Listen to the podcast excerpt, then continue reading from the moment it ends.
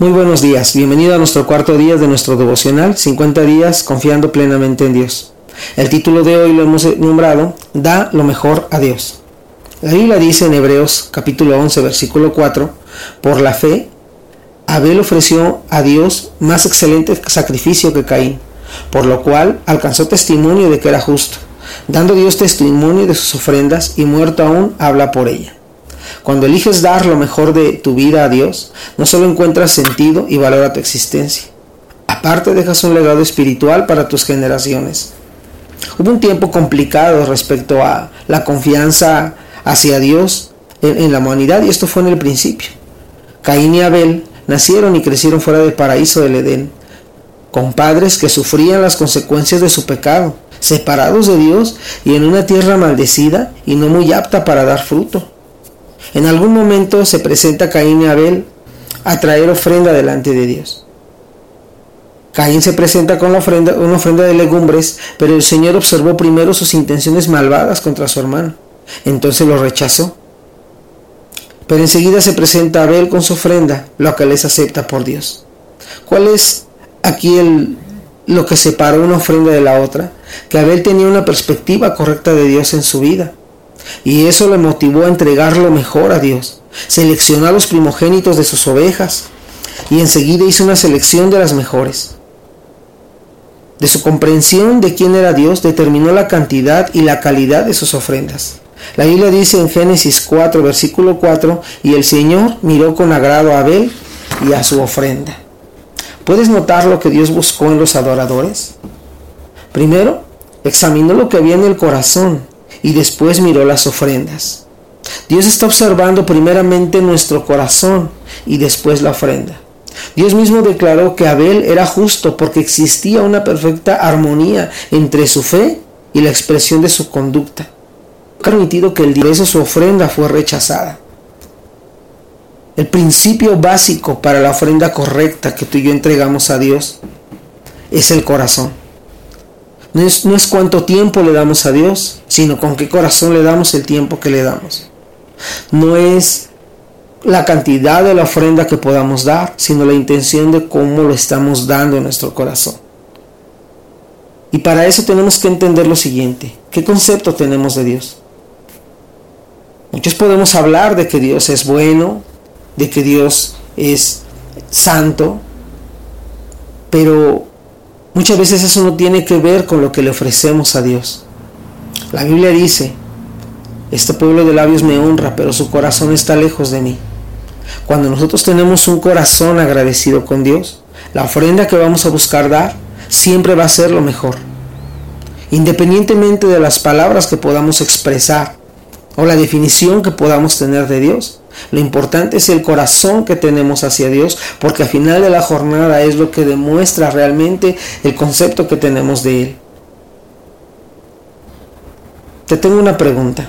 ¿Qué es lo mejor que tienes para ofrecer a Dios en este día? ¿Tu vida? Y aún más si eres adolescente o eres joven.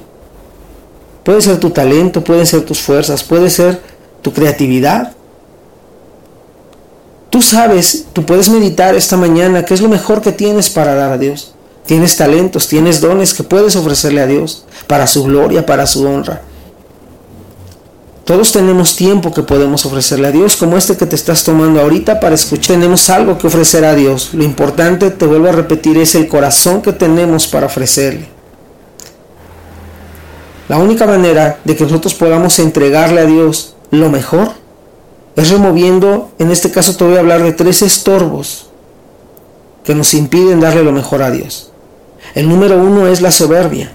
La Biblia dice en Éxodo capítulo 5 versículo 2, y Faraón respondió, ¿quién es Jehová para que yo oiga su voz y deje ir a Israel? Yo no conozco a Jehová ni tampoco dejaré ir a Israel. El faraón se resistió a escuchar a Dios, a pesar de ver los milagros de Dios en Egipto no fue receptivo y esa fue la causa de la mayor pérdida de que tuvo el imperio este, de Faraón. Tal vez tú y yo no lo expresamos como tal, como lo hizo Faraón, de decir, ¿y quién es Jehová para que yo escuche su voz? Pero independientemente de que lo, no lo digamos, a veces nuestras acciones representan esas palabras. Tenemos que estar receptivos a los milagros que Dios ha hecho en nuestra vida y ser agradecidos para entregar lo mejor. La soberbia no nos va a permitir eh, ser agradecidos, ni mucho menos dar de gracia lo que por gracia hemos recibido. La gratitud es el fundamento para poder dar de gracia lo que por gracia se recibe y para poder levantar la mirada al cielo y decir, Señor, reconozco que por ti es que soy lo que soy y tengo lo que tengo. Ser soberbios no nos va a ayudar en nada, necesitamos quitarlo de nuestra vida. El punto número dos es la negligencia.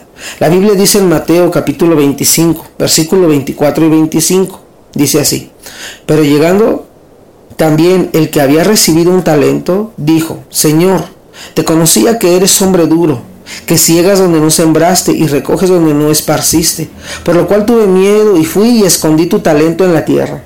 Aquí tienes lo que es tuyo. El hombre que recibió un talento consideró que su amo era malo e injusto, por eso lo enterró, perdiendo la valiosa oportunidad de entregar ganancias en la rendición de cuentas. Por causa de la pereza, posponemos la oportunidad de entender la voluntad de Dios, viviendo de acuerdo a nuestras reglas y a nuestros riesgos. La negligencia no nos va a permitir ver la voluntad de Dios en nuestra vida. La palabra de Dios dice en Romanos 12.2 que tenemos que renovar nuestro entendimiento para comprobar cuál es la buena voluntad de Dios agradable y perfecta. El ser negligentes no nos va a permitir conocer la voluntad de Dios en toda su expresión. No tomamos tiempo para orar, no tomamos tiempo para meditar en su palabra, a veces no tomamos tiempo para asistir a las reuniones donde podemos ser edificados.